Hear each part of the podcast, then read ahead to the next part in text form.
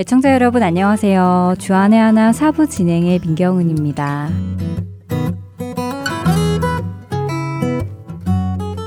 11월을 맞아 계속해서 은혜의 설교 말씀이 준비되어 있습니다. 약속한 가나안 땅에 들어가기 직전 이스라엘 백성들을 향해 모세는 신명기를 통해 하나님의 말씀을 다시 한번 재조명해 줍니다. 캐나다 밴쿠버 그레이스 한인교회 박신일 목사님께서 11월 4주 동안 신명기 말씀을 본문으로 주제의 설교를 해주십니다.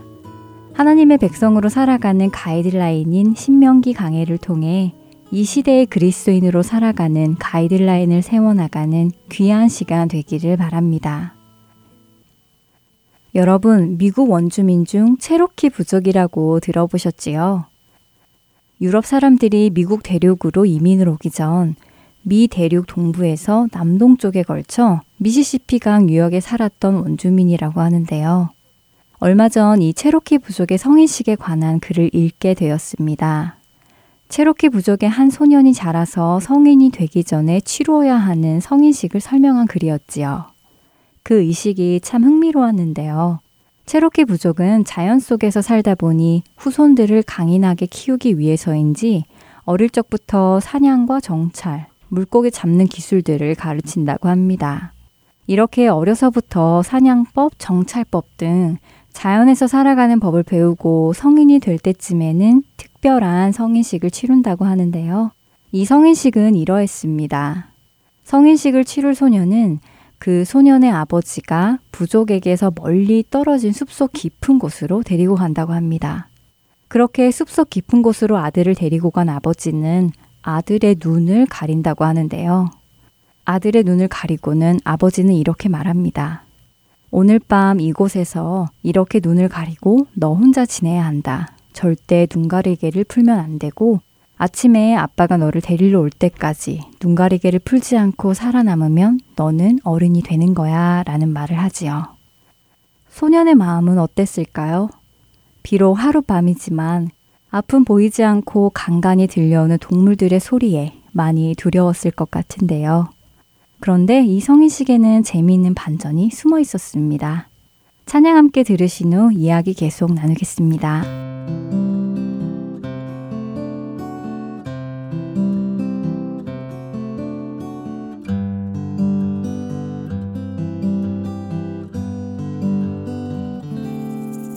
무거운 짐진 사람은 다 내게로 오라. 내가 너희를 쉬게 하리라. 나의 멍에는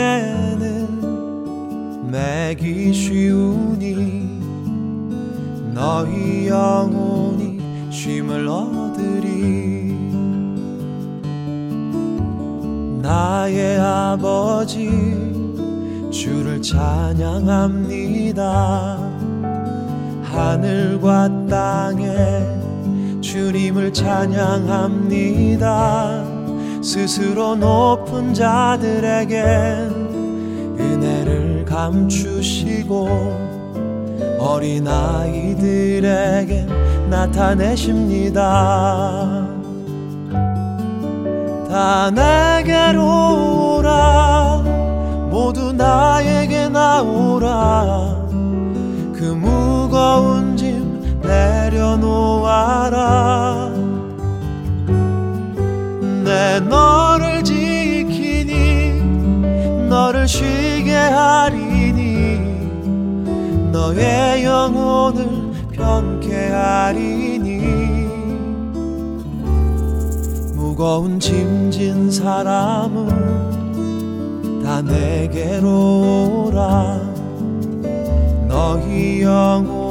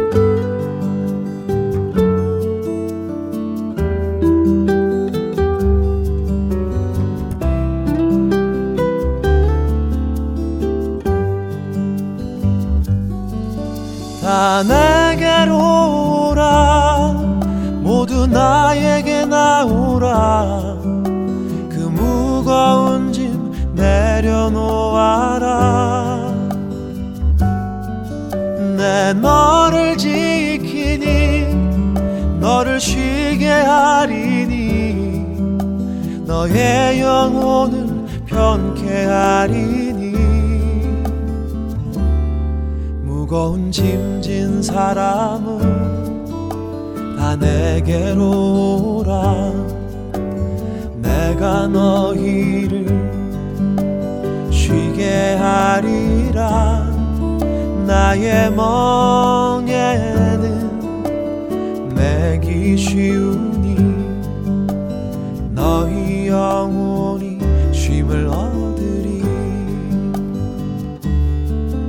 나의 멍에는 매기 쉬우니 너희 영혼이 쉼을 얻으리. 너희 영혼이 쉼을 얻으리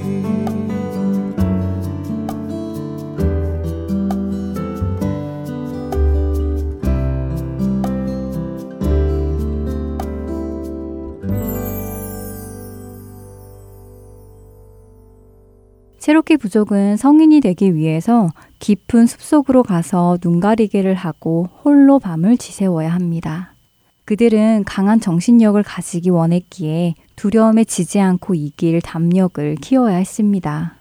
그래서 성인식을 지내는 소년들은 두렵고 무서워도 용기를 가지고 눈을 가린 채 밤을 지새우지요. 강한 체로키 부족의 성인이 되기 위해서 말입니다. 그런데 말씀드린 대로 이 성인식에는 반전이 숨어 있었는데요. 어쩌면 이미 눈치를 채신 분들도 계실 것 같습니다. 소년이 눈을 가리고 홀로 밤을 지샌다고 생각하고 있지만 사실 소년의 아버지가 소년의 곁에서 소년을 지키고 있었지요. 이 체로키 부족의 성인식을 읽으니 우리와 하나님 아버지와의 관계가 자연스럽게 떠올랐습니다. 때때로 우리의 신앙생활은 하나님은 지금 어디 계실까? 왜 이렇게 힘들고 두려운 상황에서 침묵하고 계실까? 나를 혼자 두고 계시는 것은 아닐까? 나를 버리신 것은 아닐까 하는 생각을 할 만한 상황들을 만나게도 됩니다. 여러분들은 그런 경험 없으셨나요? 저는 참 많이 경험을 해봤던 것 같습니다. 그러나 그런 상황의 터널을 벗어나면 늘 깨닫는 것이 있었지요. 그것은 바로 하나님께서 저와 함께 하고 계셨다는 것이었습니다. 당장 그 순간에는 주님이 안 계신 것 같고 주님이 저를 외면하신 것 같기도 하지만 돌아보면 언제나 그 모든 상황 속에서 하나님은 한 번도 안 계신 적이 없으셨다는 것이었지요.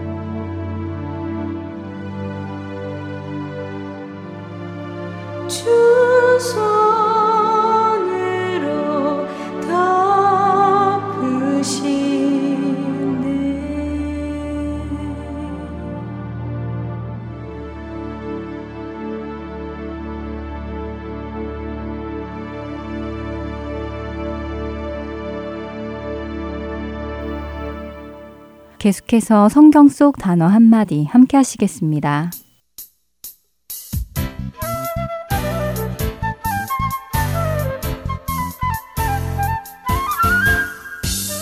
여러분 안녕하세요. 성경 속 단어 한마디 진행의 이다솜입니다.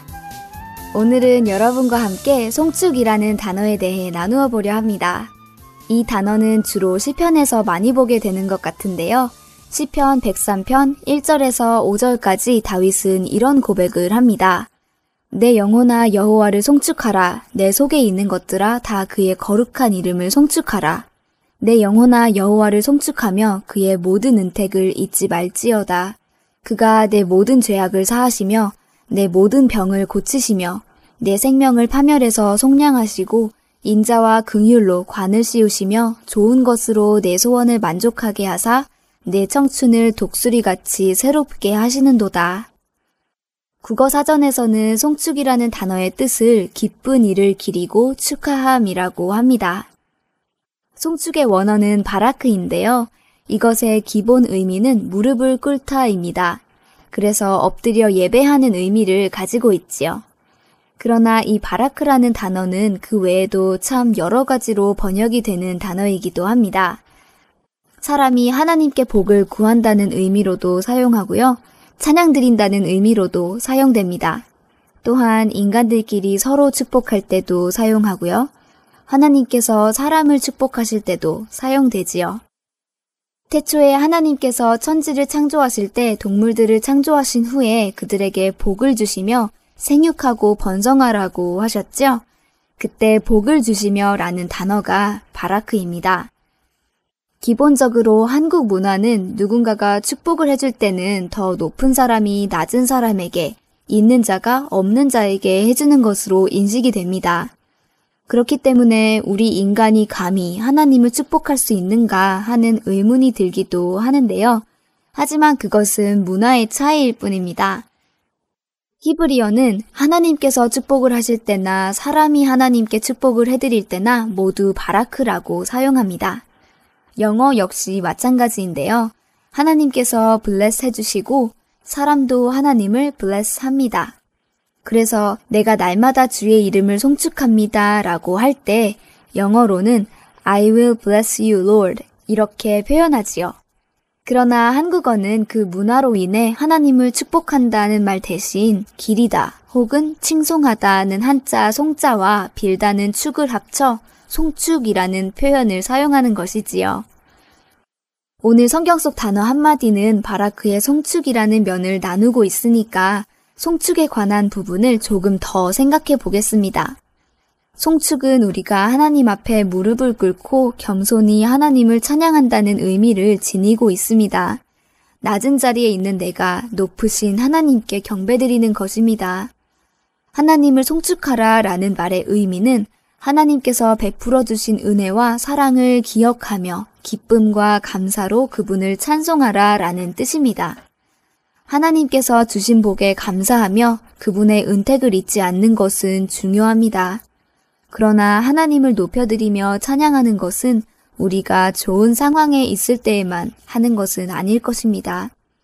예를 들어 성경 속 인물 중 욥을 생각해 볼 수 있는데요. 욥은 거부였고 하나님에게 칭찬받는 의인이었습니다. 그런데 어느 날 갑자기 하루 만에 모든 재산과 자녀까지 잃게 됩니다.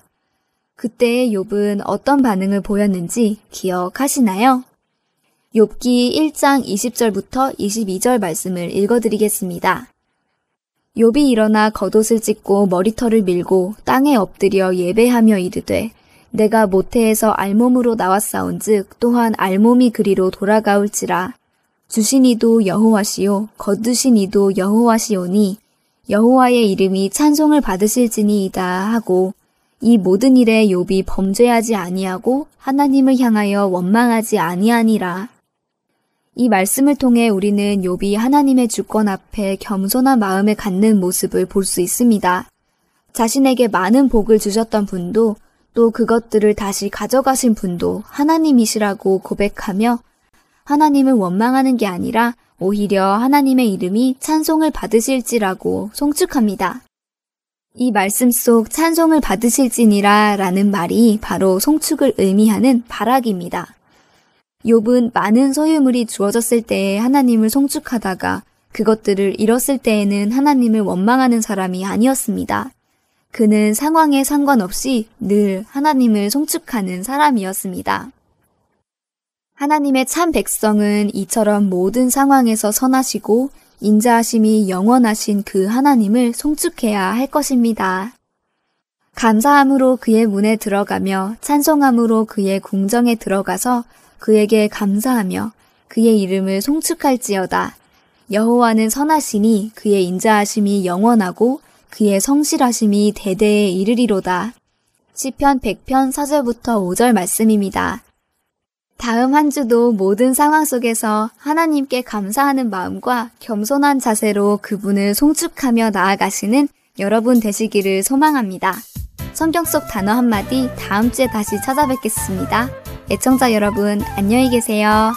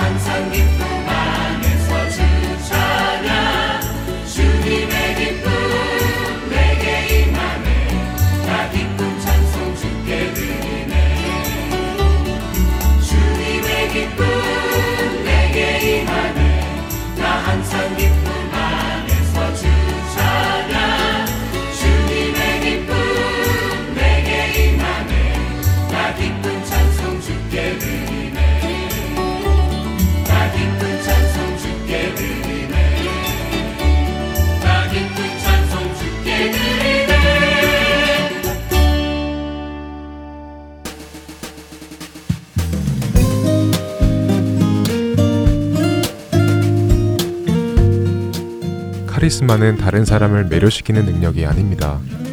카리스마는 성령께서 주시는 은사입니다. 그리고 성령께서 그 은사를 주시는 이유는 은사를 통하여 그리스도의 몸을 세워가게 하시기 위함입니다. 여러분은 그리스도의 몸을 세워가고 계십니까? 새로운 프로그램 카리스마에서 여러분과 함께 그리스도의 몸을 세워나가는 법을 알아가기 원합니다. 주안의 하나 오부에서 만나 뵙겠습니다.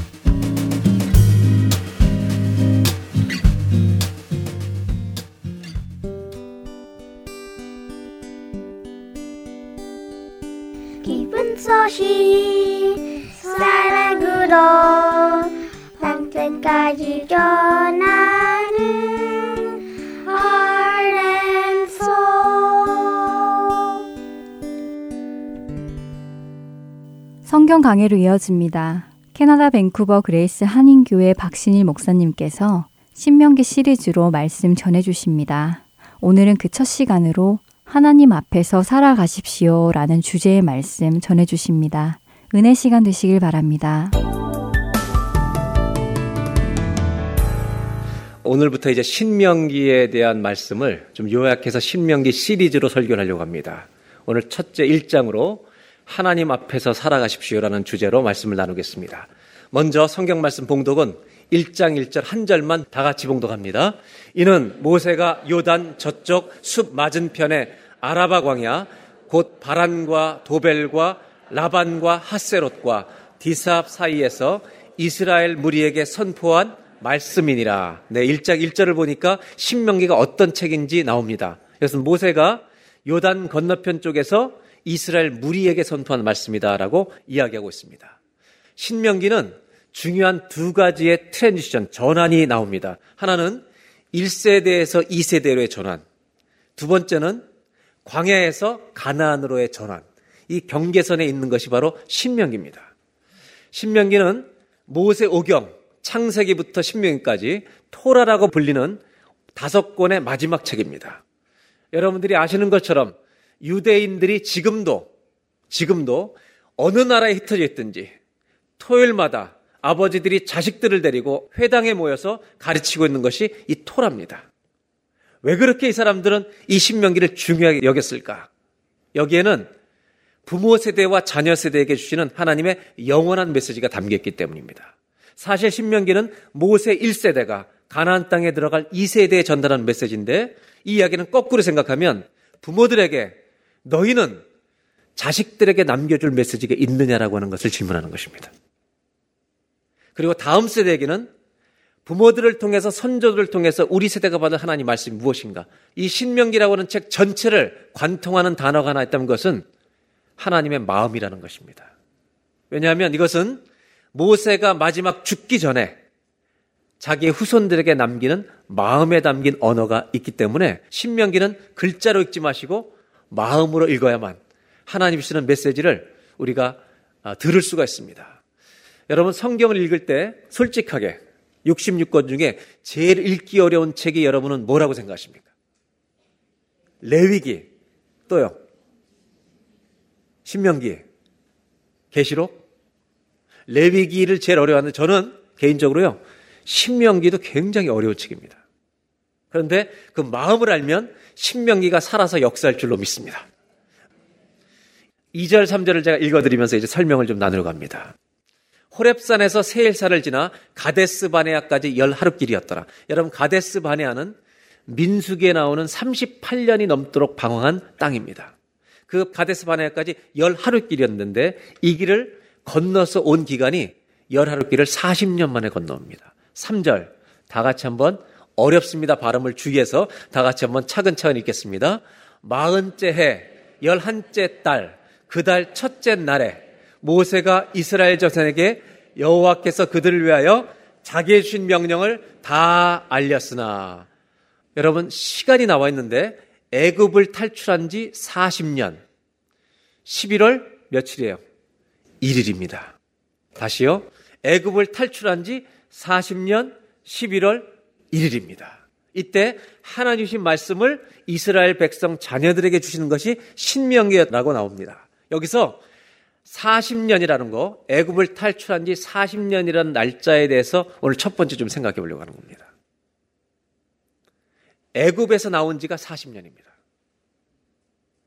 이 말은 애굽의 40년만을 말하는 게 아니라 이 40년이 지나서 인생의 마지막에 서서 후손들에게 말씀을 전해주는 모세의 심정을 이해하셔야 합니다. 애굽을 탈출한 지 40년이라는 얘기는 모세의 나이가 몇 살이란 얘기입니까? 120세란 얘기입니다. 40년은 어디서 보냈죠? 바로의 공주의 아들로 로얄 패밀리로 지냈습니다. 그 다음 40년은 미디안 광야에서 양을 치며 지냈습니다. 그 다음에 40년은 하나님이 사명을 주셔서 이 백성을 입고 나가는 40년을 산 것입니다. 120년. 그리고 여러분 모세는 요단강 건너편에서 이제 가나을 앞에 두고 자기가 인생의 마지막이라는 것을 알고 있습니다. 모세는 120세 마지막에 서 있습니다. 마지막 날이 온다는 것입니다. 저와 여러분의 인생에도 마지막 날이 옵니다. 마지막 날 사람들은 가슴에 있는 말을 해야 될 때가 온다는 것입니다. 내 가슴 속에 정말 깊은 이야기, 가장 중요한 얘기를 여러분 사랑하는 사람들에게는 꼭 해주는 겁니다. 여러분들은 이 땅을 떠날 때 자녀들에게 남길 믿음의 마지막 말을 준비하고 있는지 모르겠습니다. 아무에게나 하지 않습니다. 정말 아끼고 사랑하는 사람에게는 내 가슴 속에 있는 얘기, 가장 중요한 얘기, 그 사람의 심장에 넣을 얘기라는 겁니다. 그러나 여러분 그렇게 사랑하지 않는 사람에게는 함부로 말하지 않습니다. 여러분들이 인생을 마치는 날, 이스라엘 백성들이 이제 가나안 땅에 들어가서 정복 전쟁을 치르며 저 땅에 들어가야 되는데 저들에게 모세가 가슴에 있는 말을 해야 했다면 우리가 자녀들과 헤어질 때 남길 말이 무엇인가? 잘 준비하시기를 바랍니다. 6절을 보겠습니다. 우리 하나님 여호와께서 호렙산에서 우리에게 말씀하여 이르시되 너희가 이 산에 거주한 지 오래니 7절 방향을 돌려 행진하여 아모리 족속의 이제 산지로 가나안 땅으로 올라가는데 그 근방 곳곳으로 가고 아라바와 산지와 평지와 네겝 해변과 가나안 족속의 땅과 레바논과 큰 강 유브라데까지 동서남북의 경계선 이스라엘 백성이 주신 땅의 경계선을 얘기하는데 이제 가나안 족속의 땅으로 들어간다는 것입니다. 그 한가운데로 8절 다 같이 한번 봉독하겠습니다. 내가 너희의 조상 아브라함과 이삭과 야곱에게 맹세하여 그들과 그들의 후손에게 주리라 한 땅이 너희 앞에 있으니 들어가서 그 땅을 차지할지니라. 이 8절을 다시 한번 잘 보시기 바랍니다.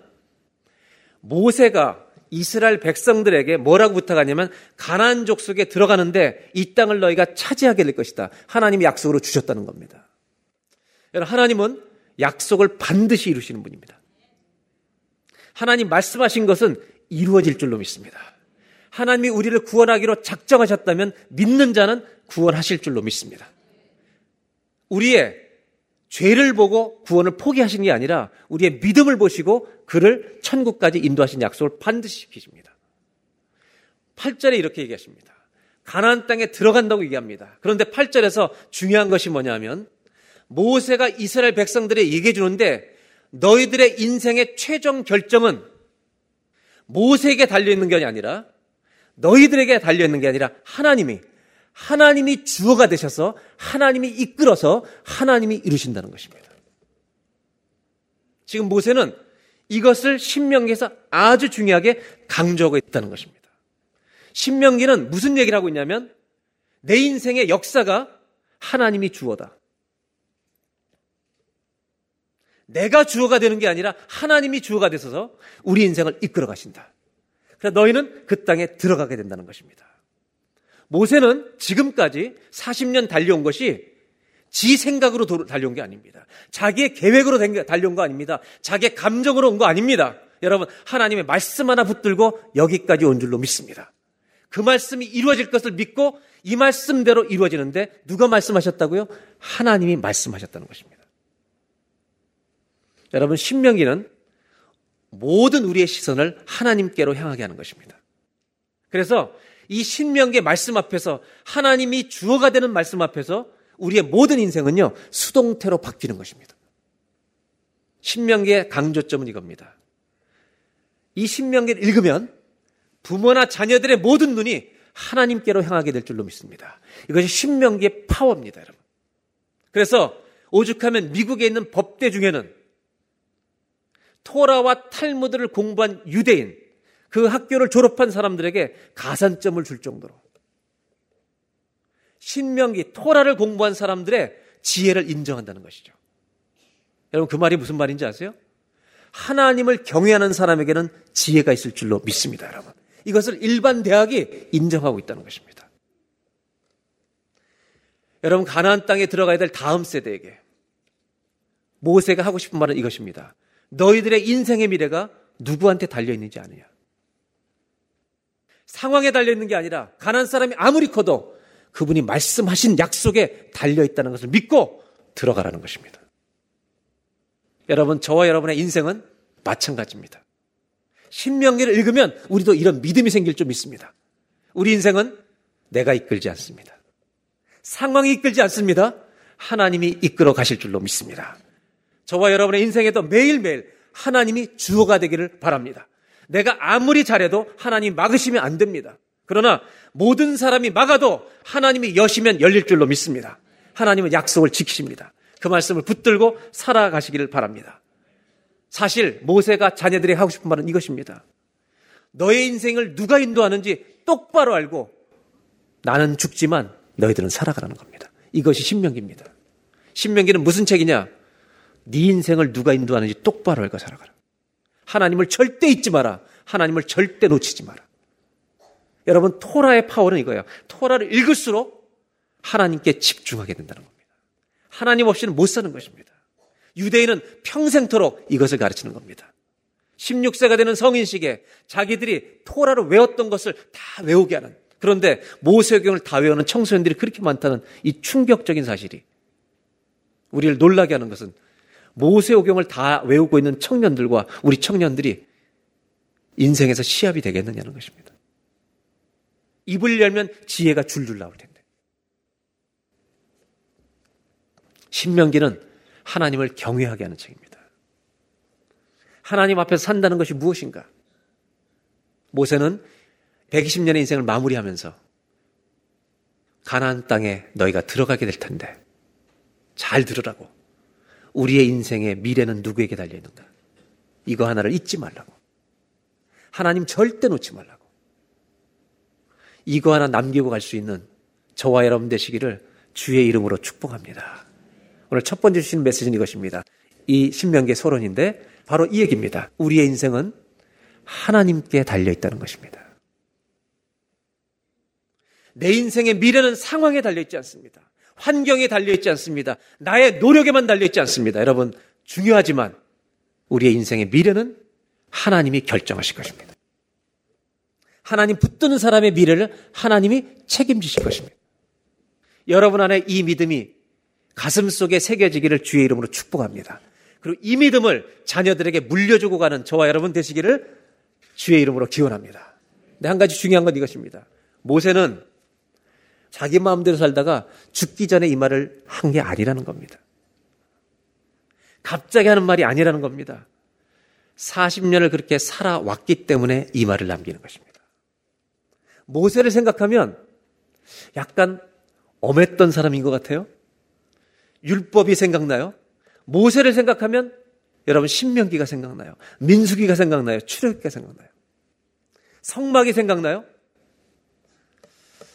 그렇다면 여러분 우리의 자녀들이 우리 엄마 아빠를 떠올릴 때, 우리를 떠올릴 때 제일 먼저 뭘 생각할까요? 저는 끔찍해요. 엄마 생각하니까 잔소리.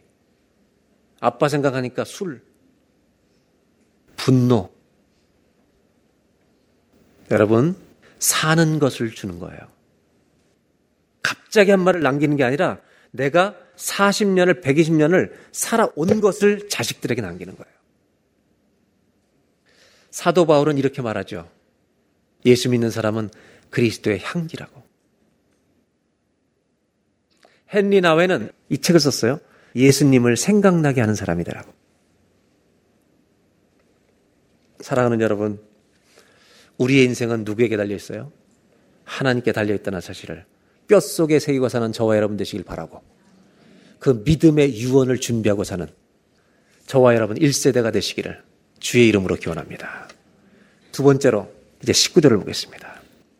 우리 하나님 여호와께서 우리에게 명령하신 대로 우리가 호렙산을 떠나 너희가 보았던 그 크고 두려운 광야를 지나 아모리 족속의 산지길로 가데스 바네아에 이른 때 여러분 신명기는 가데스 바네를 건너온 거예요. 지금 38년 민수기를 지난 거예요. 그런데 모세가 이야기하는데 가데스 바네아 얘기를 자꾸 가져와요. 우리의 가데스 바네아는 이스라엘 백성들이 넘어진 수치의 자리예요. 이걸 계속 가져와요. 왜 이렇게 자꾸 얘기하는가? 과거를 정리하라는 거예요. 그 다음 보겠습니다. 21절로 넘어갑니다. 너희 하나님 여호와께서 뭐라고 말씀하셨냐면 약속의 땅 가나안 땅으로 두려워하지 말고 주저하지 말고 가라고 얘기했다는 거예요. 그랬더니 이스라엘 백성들이 그냥 가지 말고 정탐꾼을 보내자. 그래서 모든 지파에서 12명을 보내서 정탐을 하고 온 거예요. 여러분 아시는 것처럼 두 명은 갑시다. 우리 밥입니다. 그랬지만 10명은 너무 커서 젖과 끓이 흐르는 땅은 맞지만 우리가 그들 앞에 메뚜기라 가면 죽습니다. 다 그 말을 듣고 원망하고 불평해서 그것 때문에 38년이 넘는 방황을 가데스 바네아 거룩한 방황의 광야라는 뜻이에요. 그렇게 방황했던 곳을 이야기하는 거죠. 그 얘기를 듣고 1장 26절에 이렇게 얘기합니다. 너희가 올라가기를 원하지 아니하고 너희의 하나님 여호와의 명령을 거역하고 심지어 27절 다 같이 한번 읽겠습니다. 시작. 장막 중에서 원망하여 이르기를 여호와께서 우리를 미워하심으로 아모리 족속의 손에 넘겨 멸하시려고 우리를 애굽 땅에서 인도하여 내셨. 잘 보세요. 하나님의 애굽 땅에서 건져내신 것은 목적이 구원하시고 가나안 땅의 약속의 땅에 들어가게 하시는 것인데 지금 이 사람들은 이런 믿음이 생겼어요. 하나님이 우리를 어떻게 하신다고요? 미워하세요. 그리고 아모레 족속의 손에 넘겨서 우리를 여기서 멸하시려고 애굽 땅에서 노예로 살던 우리를 죽이려고 여기 불러냈다는 겁니다. 28절. 우리가 어디로 가랴?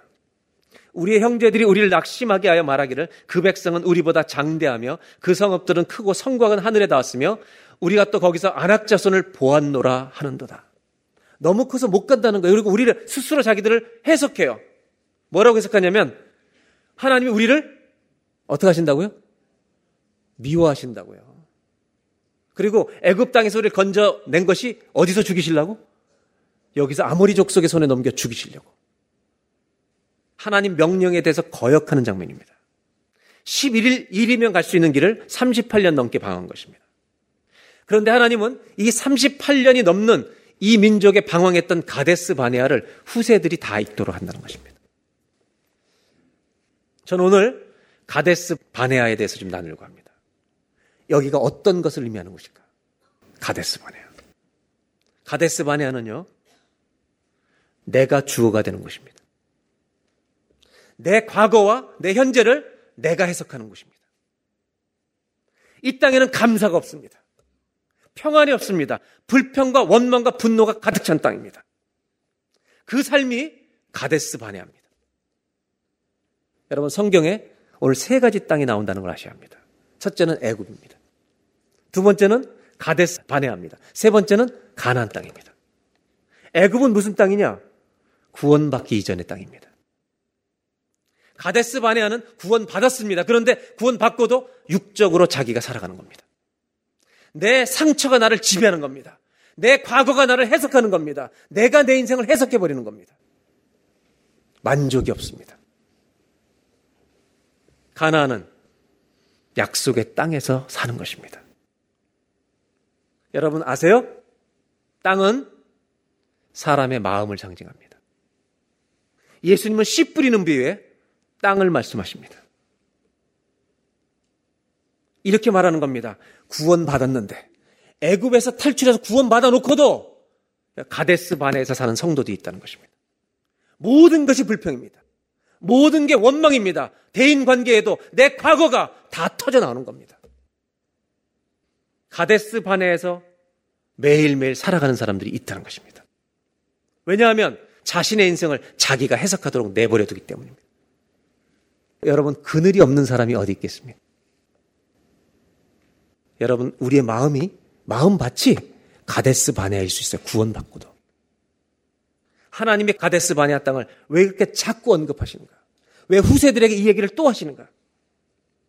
그 이유는 하나입니다. 너희들 마음속에 있는 가데스 바네아를 끄집어내서 보라는 것입니다. 저와 여러분 안에 있는 가데스 바네아를 고백하라는 것입니다.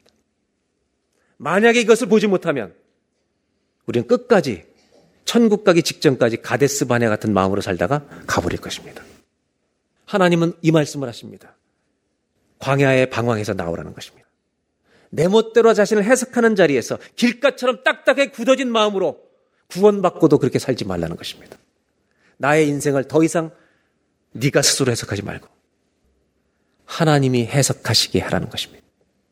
그러면 우리의 자리는 불평의 자리가 아니라 사명의 자리가 될 줄로 믿습니다. 눈이 열리게 될 줄로 믿습니다. 여러분, 이 가데스 바네아가 방황하고 넘어지는 자리가 왜 되었냐면 내가 오늘 선자를 내가 해석했기 때문입니다.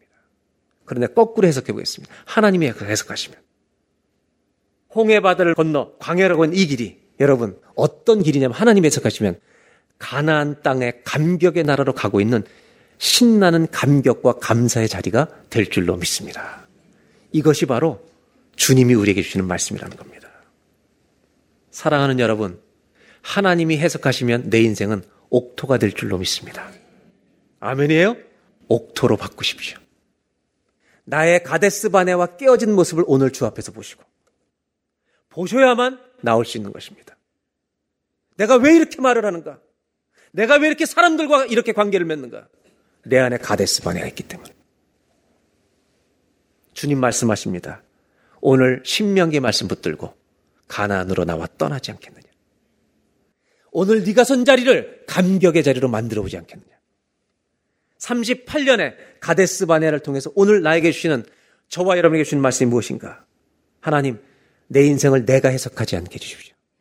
내가 없고 비참하고 넘어지는 오늘 내 모습이라 할지라도 오늘 나는 천국을 향하는 감격스러운 자리에 있음을 오늘 내가 믿음으로 선포하겠나이다. 감사가 충만한 자리가 되시기를 주의 이름으로 기원합니다. 이것이 믿음으로 가는 사람들의 바로 결정이라는 것입니다. 두 번째로 나눈 것이 이것입니다. 성경이 가데스 바네를 통해서 우리에게 주신 말씀은 네 인생을 네가 스스로 해석하지 마라. 오늘 두 번째 주신 메시지는 하나님이 내 인생을 해석하시면 내 인생은 감격이 될 줄로 믿습니다.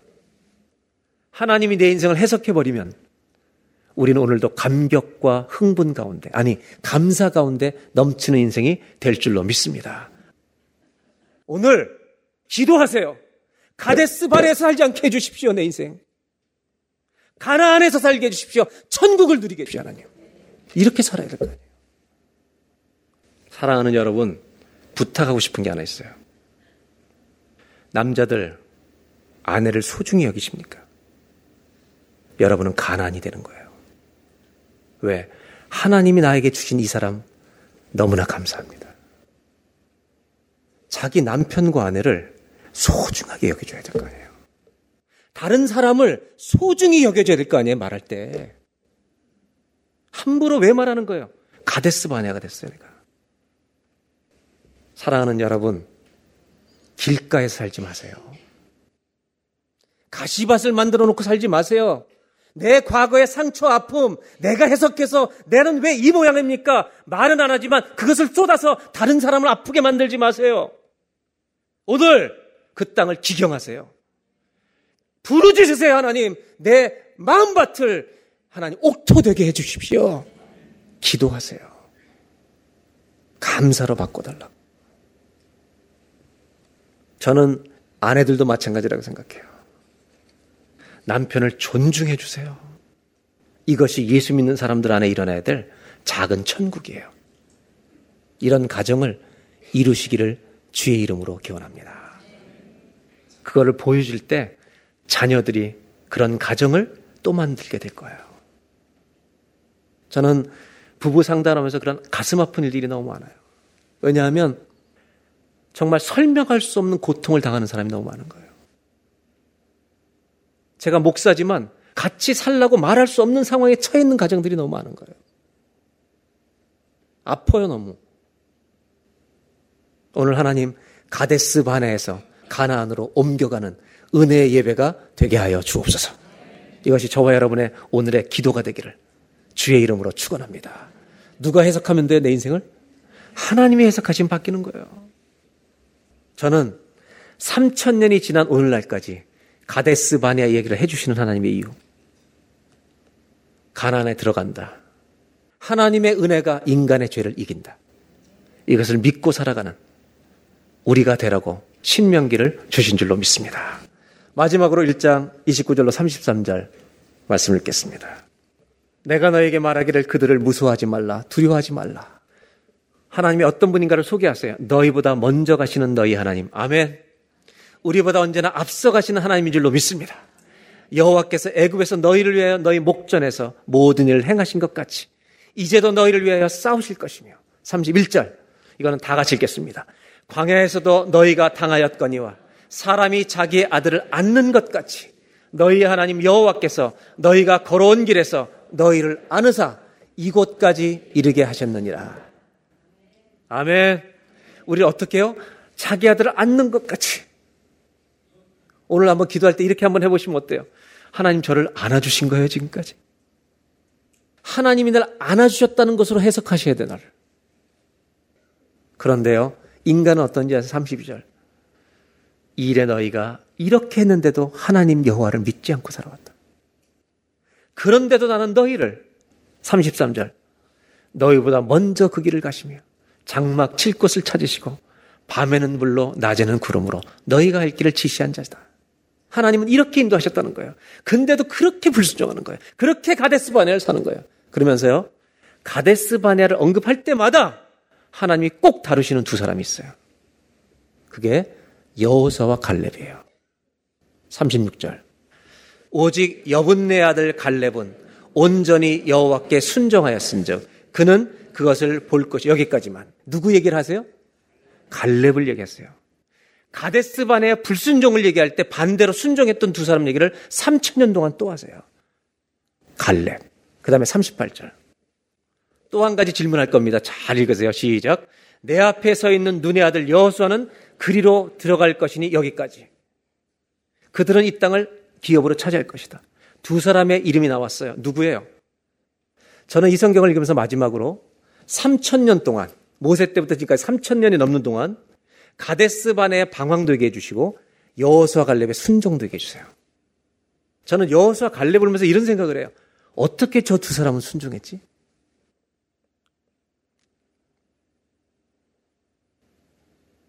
제가 뭘 질문하려 했냐면 이스라엘 사람들의 보통 관용적 표현은 누구의 아들로 얘기해요. 그렇죠? 바요나, 요한의 아들 시므나. 구약의 요나, 아미떼 아들 요나. 이렇게 아버지 이름을 얘기해요. 근데 저는 오늘 이 부분을 읽으면서 조금 더 특별하게 생각한 거예요. 자, 갈렙의 아버지 이름이 뭐였죠? 누구의 아들? 여분네. 여분네 아들. 그 다음에 여호수아는 누구의 아들이었어요? 눈.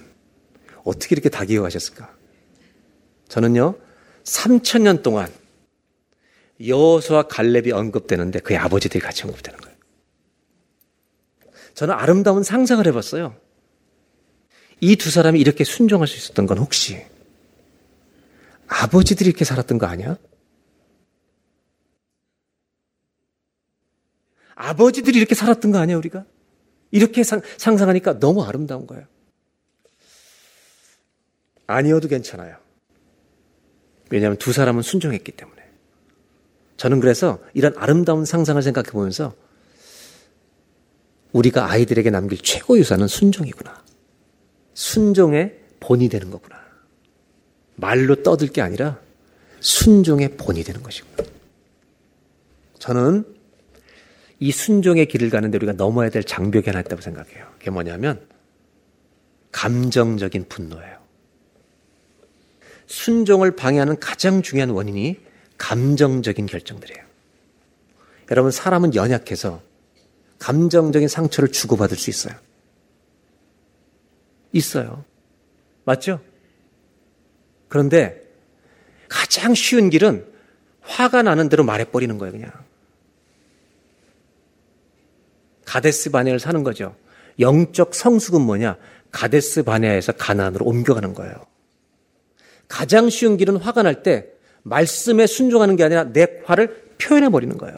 가장 쉬운 거예요. 요거보다 조금 무서운 사람들이 있어요. 이 사람들은 감정에 상처를 준 사람들하고 관계를 단절해 버려요. 말을 안 해요.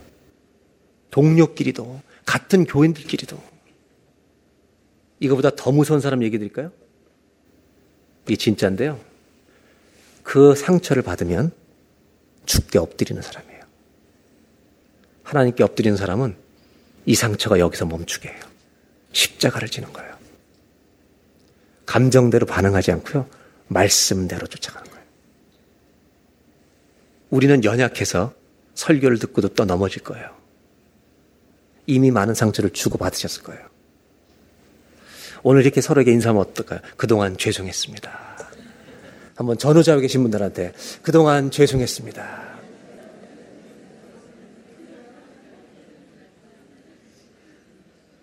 상처를 덜 줘야죠. 그런데 여러분, 예수 믿는 사람은 10명이 그렇게 안 된다고 몰아붙일 때도 두 명은 그들과 싸우지 않습니다. 묵묵히 그 길을 가는 겁니다. 순종이라는 것은 평생의 싸움입니다. 가데스 바네아를 3천년 동안 얘기해 주신 하나님. 여호수와 갈렙 이야기를 3천년 넘게 주님 오신 날까지 성경에 얘기해 주신 하나님. 마지막으로 여호수와 갈렙을 통해서 주님이 해 주신 말씀이 무엇일까? 나는 이들을 잊어버리지 않는다는 겁니다. 마지막 여호수와 갈렙을 통해 주시는 교훈입니다. 우리의 순종은 하나님 앞에서 잊혀지지 않습니다. 우리가 주님 앞에 순종하는 그 걸음은 잊지 않으십니다. 기도하겠습니다. 하나님, 구원 받아놓고 가데스 바네아를 살지 않게 해주십시오. 길가처럼 딱딱하고 가시덤불처럼 열매를 맺지 못하고 돌짝법 같은 내가 내 인생을 해석해버린 어리석음에 빠지지 않게 하여 주옵소서. 눈물이 없는 사람이 인생에 어디 있습니까? 그늘이 없는 사람이 어디 있습니까? 내가 나를 해석하면 원망과 불평 투성이지만 하나님이 오늘의 내 인생을 비추어 주시면 우리는 천국에 가는 여정 속에 있는 감격의 날이 될 줄로 믿습니다. 이 시간 다 같이 기도할 때 하나님 가데스 바네아에서 나오게 해 주십시오. 가나안을 살게 해 주십시오. 오늘 내가 어떤 상황이 있든지 하나님 천국으로 걸어가는 이 감격의 위에 서 있다는 내가 선 곳이 이 땅이 아버지 하나님 감사의 자리는 것을 발견하는 오늘의 예배가 되게 하여 주옵소서. 다 같이 한번 합심하여서 기도하겠습니다. 하나님 아버지 감사합니다. 오늘의 이 예배를 통해 아버지 하나 우리가 어디에 서 있는지를 보게 하여 주시옵소서. 38년이 넘도록 방황했던 가데스 바네아 얘기를 3천년 동안 후손들에게 해주시는 주님의 마음이 무엇입니까? 왜 이야기를 자꾸 들추어내십니까? 왜 이야기를 자꾸 우리에게 보여주십니까? 너의 인생의 가데스 바네아를 보라고 말씀하십니다. 아버지, 내가 내 인생을 스스로 해석하고 자괴감에 빠지고 절망하고 낙심하는 그 자리에 머물러 있지 말고 나오라고 말씀하시려는 목적이기 때문입니다, 하나님. 하나님, 내 인생을 오늘도 불평과 원망 속에 사는 자가 되지 않게 하여 주시고, 하나님 내가 선 곳은 놀라운 땅입니다. 가나안 땅으로 걸어가고 있는 지금은 광야이지만 아버지 하나님 천국의 여정에 들어가고 있는 길인 줄로 믿습니다, 하나님. 아버지 하나님 내가 선 오늘의 이 땅이 가데스 바네아가 되지 않게 하여 주시고 가나안 땅이 되게 하여 주시옵소서. 감사의 땅이 되게 하여 주시옵소서. 감격의 땅이 되게 하여 주시옵소서, 하나님. 그래서 하나님 다른 사람을 부욕해 하는 자 다른 사람의 눈물을 닦아주는 자, 다른 사람의 그늘을 아버지 안에 빛으로 아버지 인도해내는 자, 그 사람이 정말 하나님 예수의 향기가 나는 사람입니다. 예수님을 생각나게 하는 사람입니다. 우리로 이런 주의 성품을 닮아가는 자들이 되게 하여 주옵소서. 예수님의 이름으로 기도하옵나이다.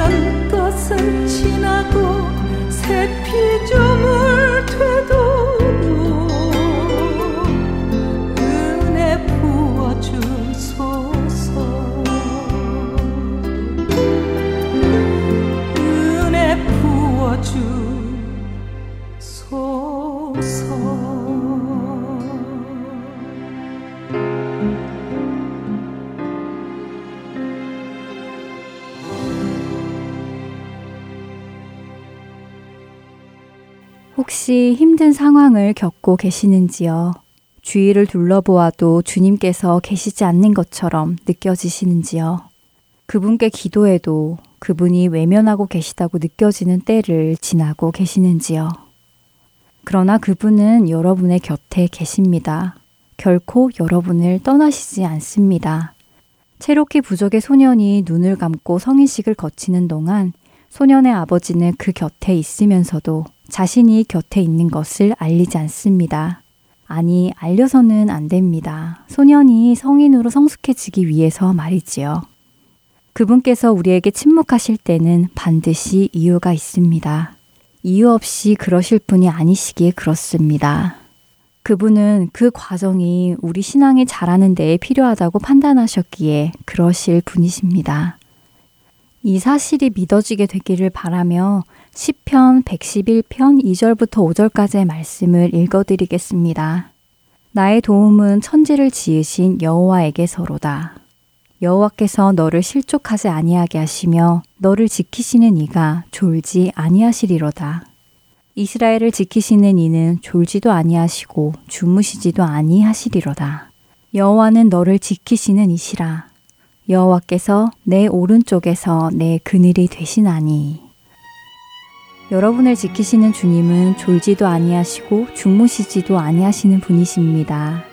그분을 신뢰하는 우리 모두가 되기를 바라며 지금 이 시간 마치겠습니다.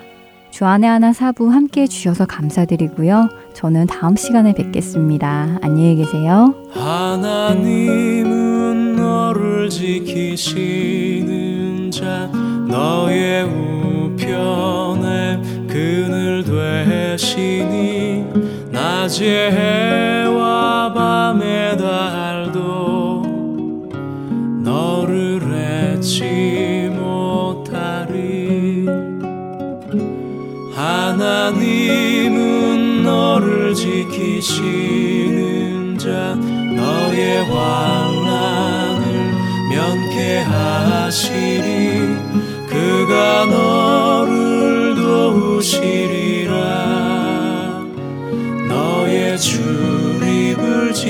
지키시리라. 눈을 들어 산을 보아라. 너의 도움 어디서 오나. 천지 지으신 너를 만드신 여호와께로다.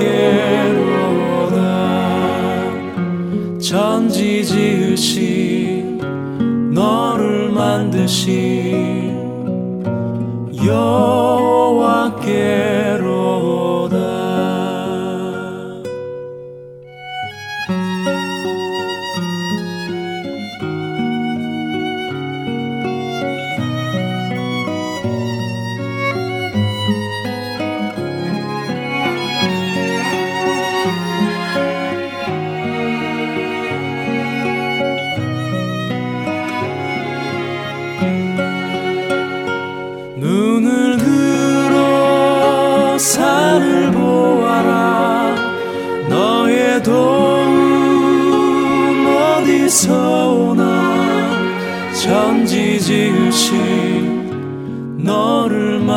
만드신